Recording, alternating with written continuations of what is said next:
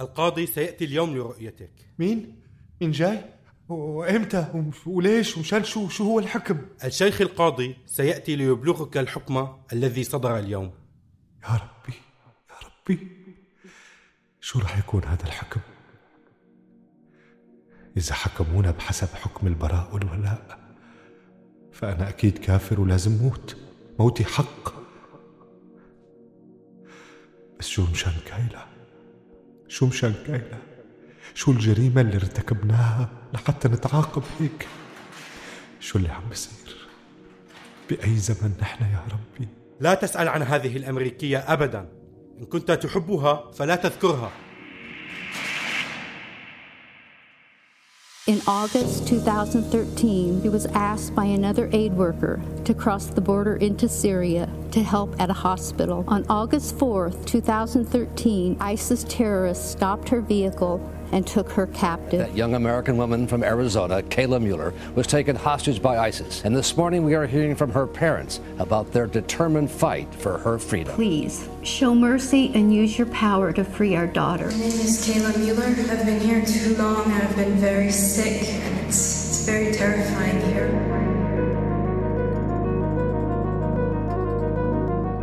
مؤكدا مقتل البغدادي في عملية عسكرية أمريكية سرية دولة أبو بكر البغدادي قتل في عملية عسكرية سرية information about the raid that took down ISIS leader Abu Bakr al Baghdadi. His death resonating The around the bloodthirsty killer known as al Baghdadi is dead.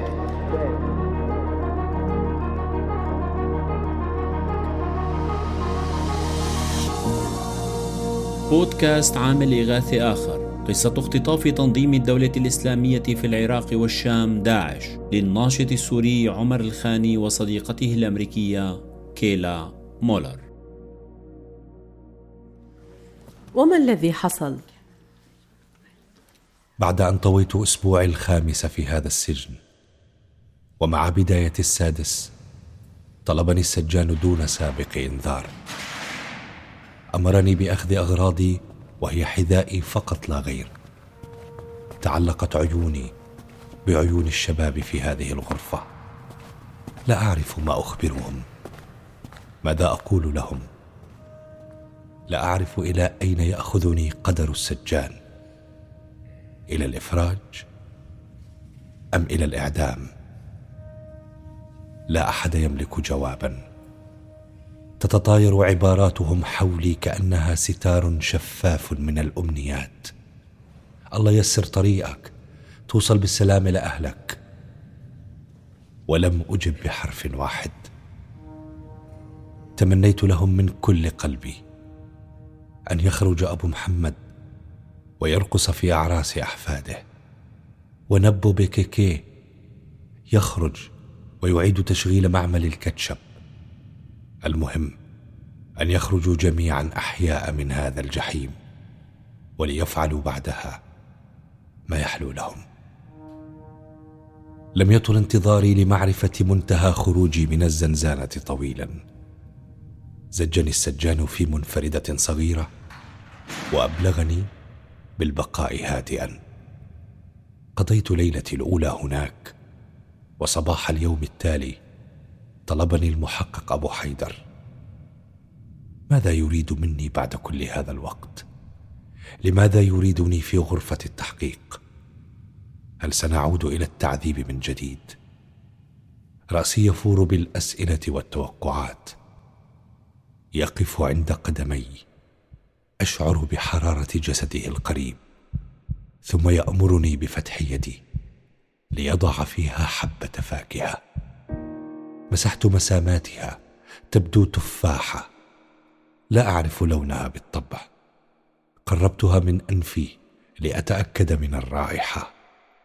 بالفعل تفاحة. وبقي لونها مجهولا. جزاك الله كل الخير يا شيخ. كل صحتين وهنا عوافي عوافي عوافي. قل لي. أنت من وين من الشام؟ آه، أنا أنا من القابون شيخي. آه، الحي اللي كان مع الثورة من أول يوم. طلعنا مظاهرات واعتقل عدد كبير من شبابنا بس لسه مصرين على طريق الحرية. حتى حتى أنا اعتقلت عند النظام. من وين بالضبط من القاضي؟ يعني آه، جريب من مقسم الهاتف؟ آه إيه بيتنا قريب من مركز الهاتف. آه تعرف المنطقة شيخي؟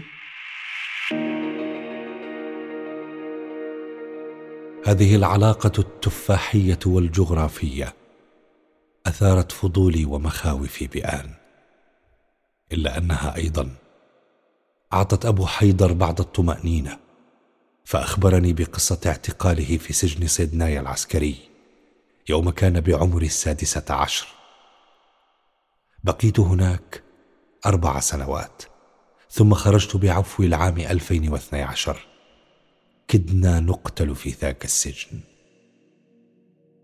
انقطع حديثه فجأة مع شعوري بدخول أحد ما إلى الغرفة. عرفت من لهجته بأنه التونسي العامل كأمني مع التنظيم. شديد وصارم ويتدخل في كل شيء في هذا السجن. وبالذات التحقيق. كل السجناء يعرفونه فغالبا كان سببا في زيادة تعذيبهم خلال التحقيق معهم. ضربني بيده أكثر من مرة ولم أعلم بأنه سيكون جزءا من حكايتي التي ستطول مع هذا التنظيم.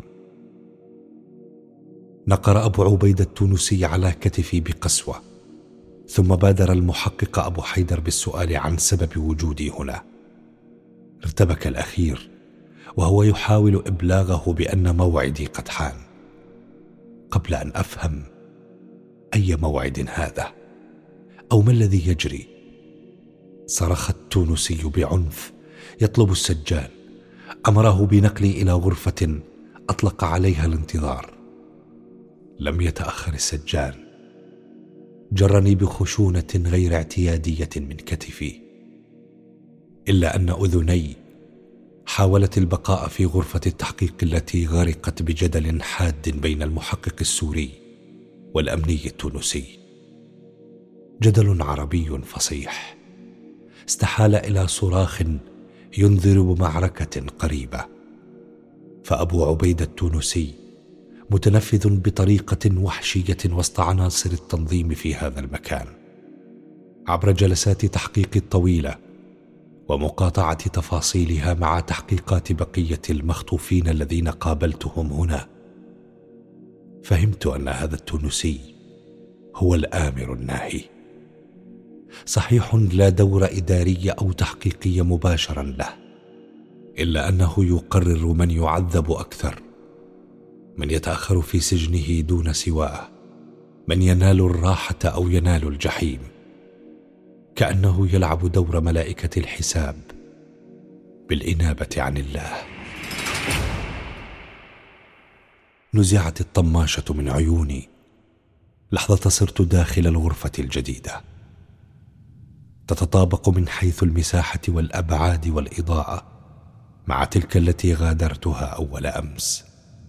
لا أرواح في هذه المساحة الجديدة التي تغطي أرضيتها بضع بطانيات قديمة وفراشين إسفنجيين وثياب عسكرية.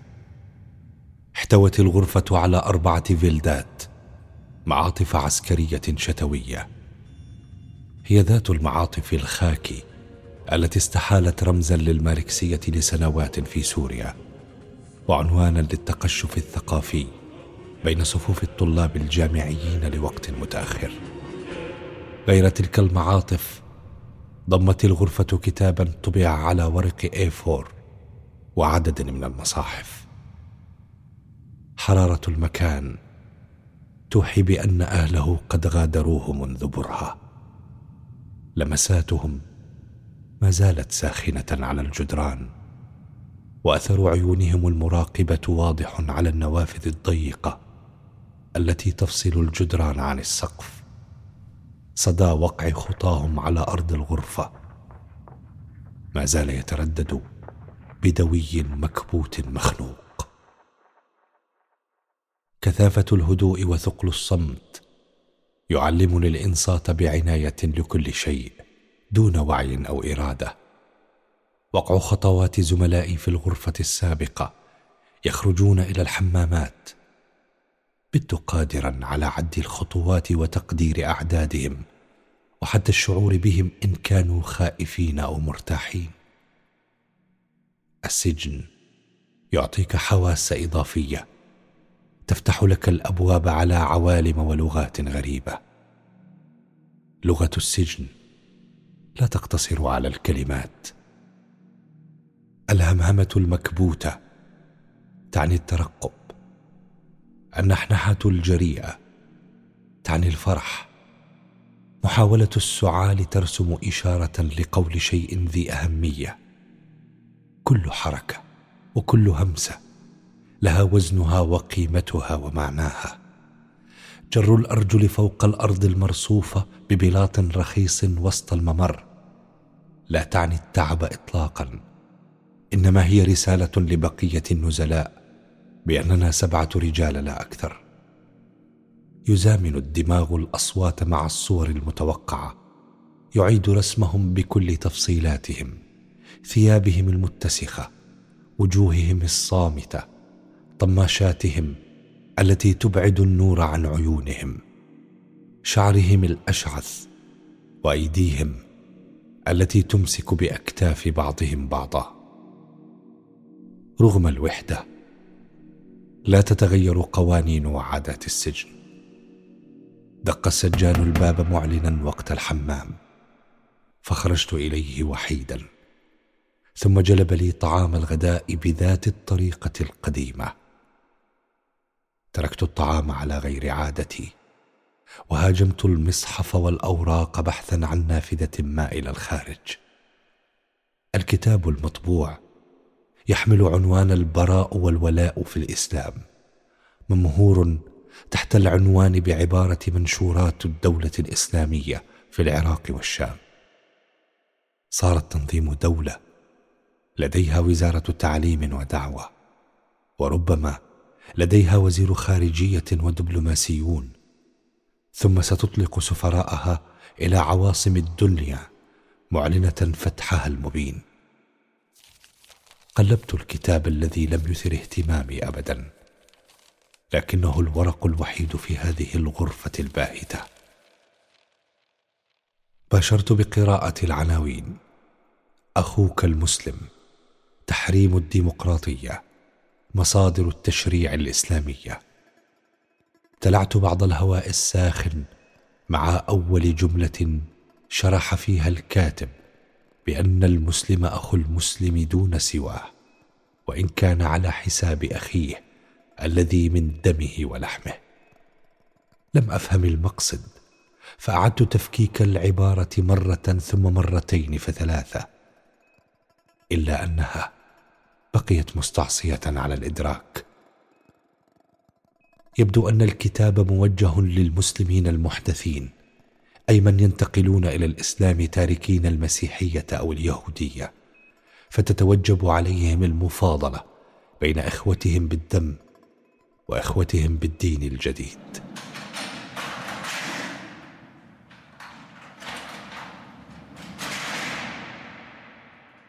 قاطع السجان أفكاري التي تتصارع بنقاش حاد حول ما قرأت في هذه الأوراق التي بدت لي قادمة من عالم آخر من زمن مجهول. فتح السجان الباب بعد قرعه. رمى على مسامعي عبارة القاضي سيأتي اليوم لرؤيتك. ورحل.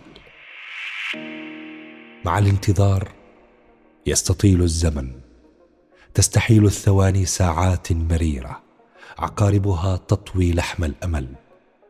ربما يكون الحكم بالبراءة. ولكن ما الفائدة من البروتوكول القضائي؟ لماذا لا يتركوني أرحل رفقة كايلا وكفى غابت الشمس بعد دهر من الانتظار والترقب. دق السجان الباب بعد المغيب بقليل ليبلغني أن القاضي سيأتي بعد صلاة المغرب. أخرجني بعدها للوضوء. وعند عودتي حافظت على وضعية الصلاة بانتظار القاضي. الشكل يوهم أحيانا. ربما إن وقعت عينه علي وأنا أصلي بخشوع يرحمني في حكمه. القبلة تجاه مكة موازية لباب الغرفة الذي استقر عن يميني وأنا أصلي باستكانه. سمعت رفاقي في الغرفة السابقة ذات مرة يقولون في الخنادق لا يوجد ملاحدة. بالفعل دمعت عيوني وأنا أصلي. ربما إيمانا أو ربما خوفا لا فرق. إلا أن التعب من الجلوس على الأرض مباشرة بوضعية ما بعد السجود وقدماي محشورتان تحت ثقل جسدي. دفعني للجلوس على طريقة اليوغا شابكا قدمي أمامي. ثم تعبت أيضا. فتمددت. سمعت وقع خطوات السجان وآخرين. فعدت لوضعية الجلوس الأخيرة في الصلاة. وأخذت بالدعاء كأني انتهيت من الصلاة توا. عندما فتح الباب تابعت الدعاء فأخذوا يتداولون فيما بينهم إن كان يحق لهم قطع صلاتي أم ينتظرون. عندما انتهيت من الدعاء حاولت النظر يمينا لأرى وجوههم إلا أن القاضي أمرني بالحفاظ على وضعيتي.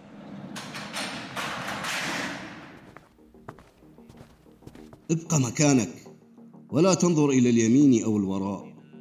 أنا القاضي الموكل بالنظر في قضيتك ودراسة ملفك والحكم عليك بإذن الله. نعم شيخي. بعد المشاورة مع الإخوة والرجوع إلى القرآن الكريم والسنة النبوية الشريفة ثبت اتهامك بخمسة جرائم. جزاكم الله كل خير شيخي. التهمة الأولى وهي الزنا. تلك حدود الله فلا تقربوها. أنت تعلم أنك أتيت امرأة بغير حق. وخلافا لما شرعه لنا الله كما وثبت الزنا باعترافك. ما يلزم عليك الحد لغير المحصن غير المتزوج وهو مئة جلدة يشهدها طائفة من المسلمين. ولكن قال الله تعالى ولا تقربوا الزنا إنه كان فاحشة وساء سبيلا. صدق الله العظيم. ما مصير كايلا؟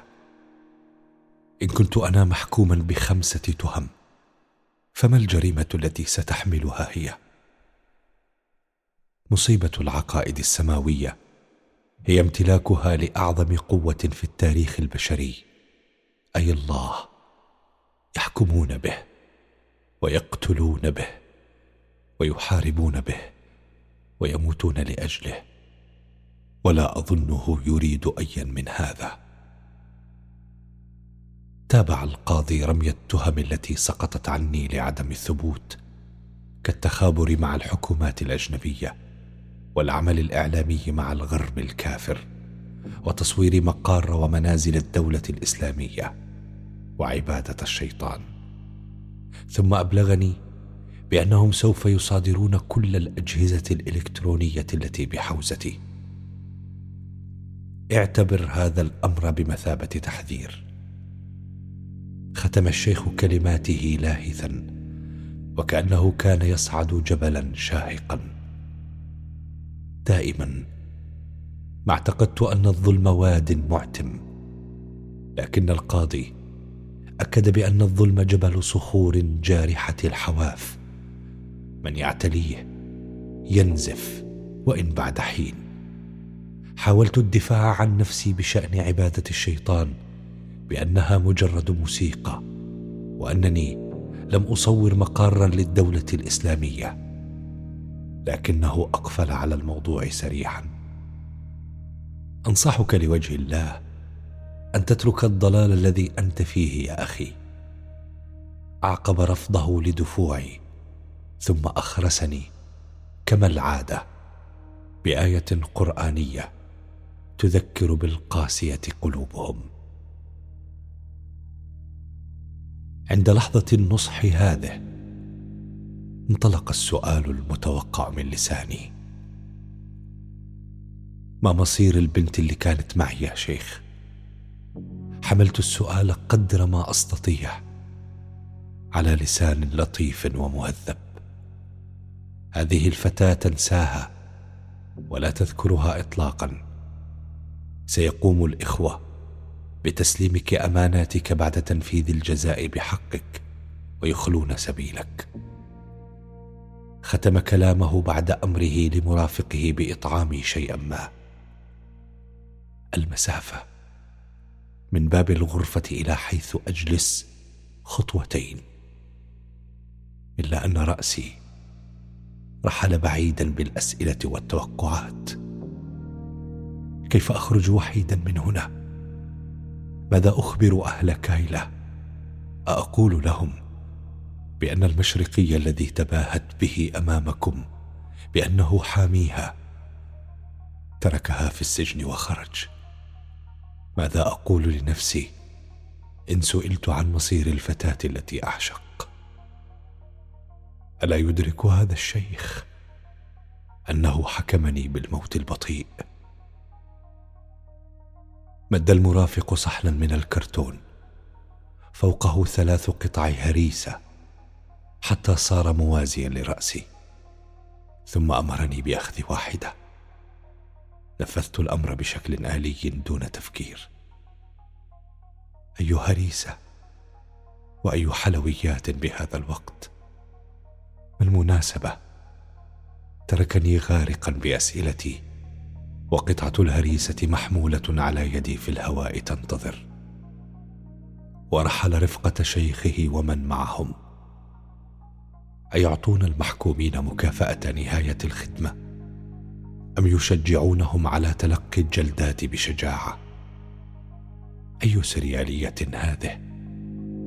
أي عبثية غرقت بها؟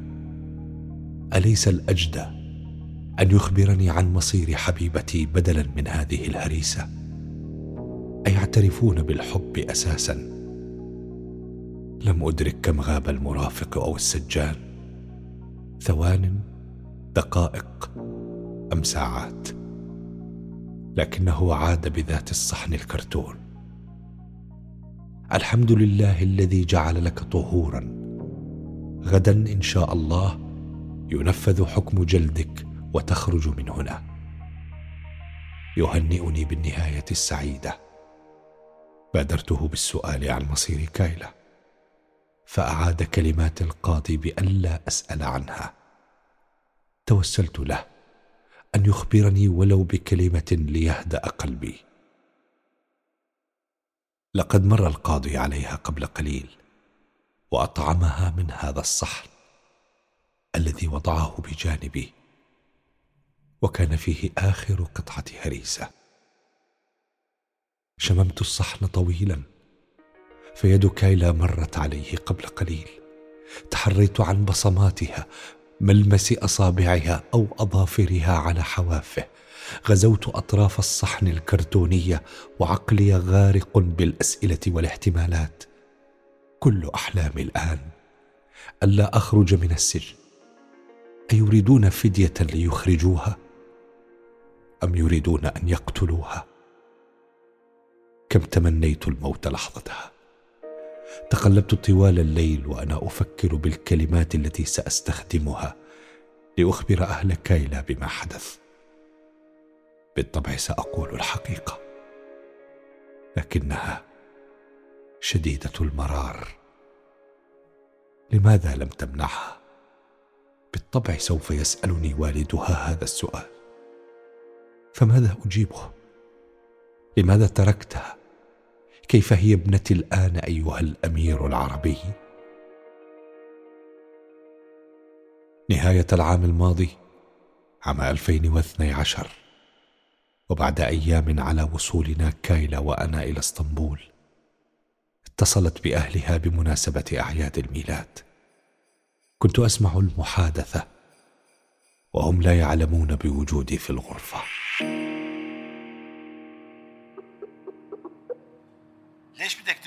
سوريا؟ فيها حروب وكوارث. شو يلي جابرك تبقي بتركيا؟ أنا بعيدة عن حدود سوريا أكثر من 1500 كيلومتر. والحرب بسوريا مو بتركيا بابا. مع هيك أنا بخاف عليكي ومالي مطمن لهالوضع.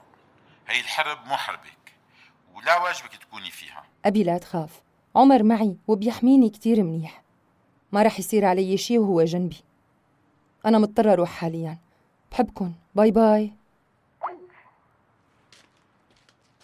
حبيبي أهلي ما طلعوا برا الولاية بحياتهم. ما بيعرفوا شو سوريا وين هي ومين هن السوريين.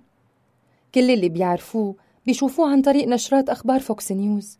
المهم عندهم إنه ما يطلع اسمي على نشرة أخبار بهالقناة وجنبه عبارة مختطفة. هذا المهم والباقي تفاصيل تافهة. لا تخافي طالما أنا معك ما رح يصير هذا الشيء أبدا. مو أنا أميرك العربي؟ Yes. You are my Arabic prince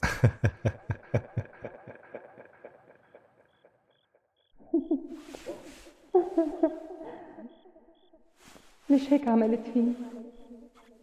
ليش تركتني لحالي؟ ما وعدتني ما رح تترك إيدي لو شو ما صار. كايلة أنا ما تركتك. ما تركتك والله ما فلتت إيدك. كايلة كايلة أنا هون. أنا هون. لا تخافي. كايلة أنا لسه هون كايلة ليش عملت فيني هيك؟ كايلة أنا شو عملت غلط ليصير هيك؟ ليش تركت إيدي؟ كايلة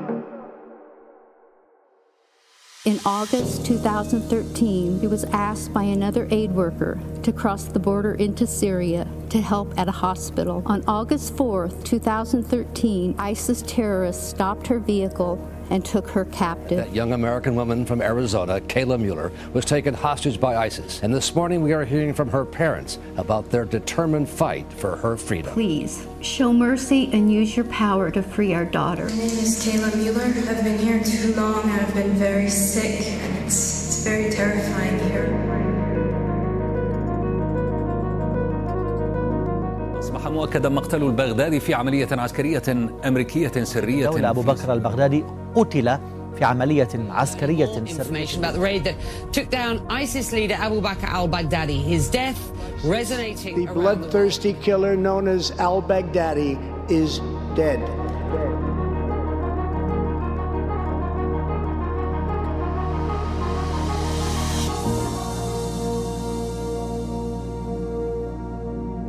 أنتج هذا العمل الفني بدعم وتمويل من مؤسسة هاينريش بول.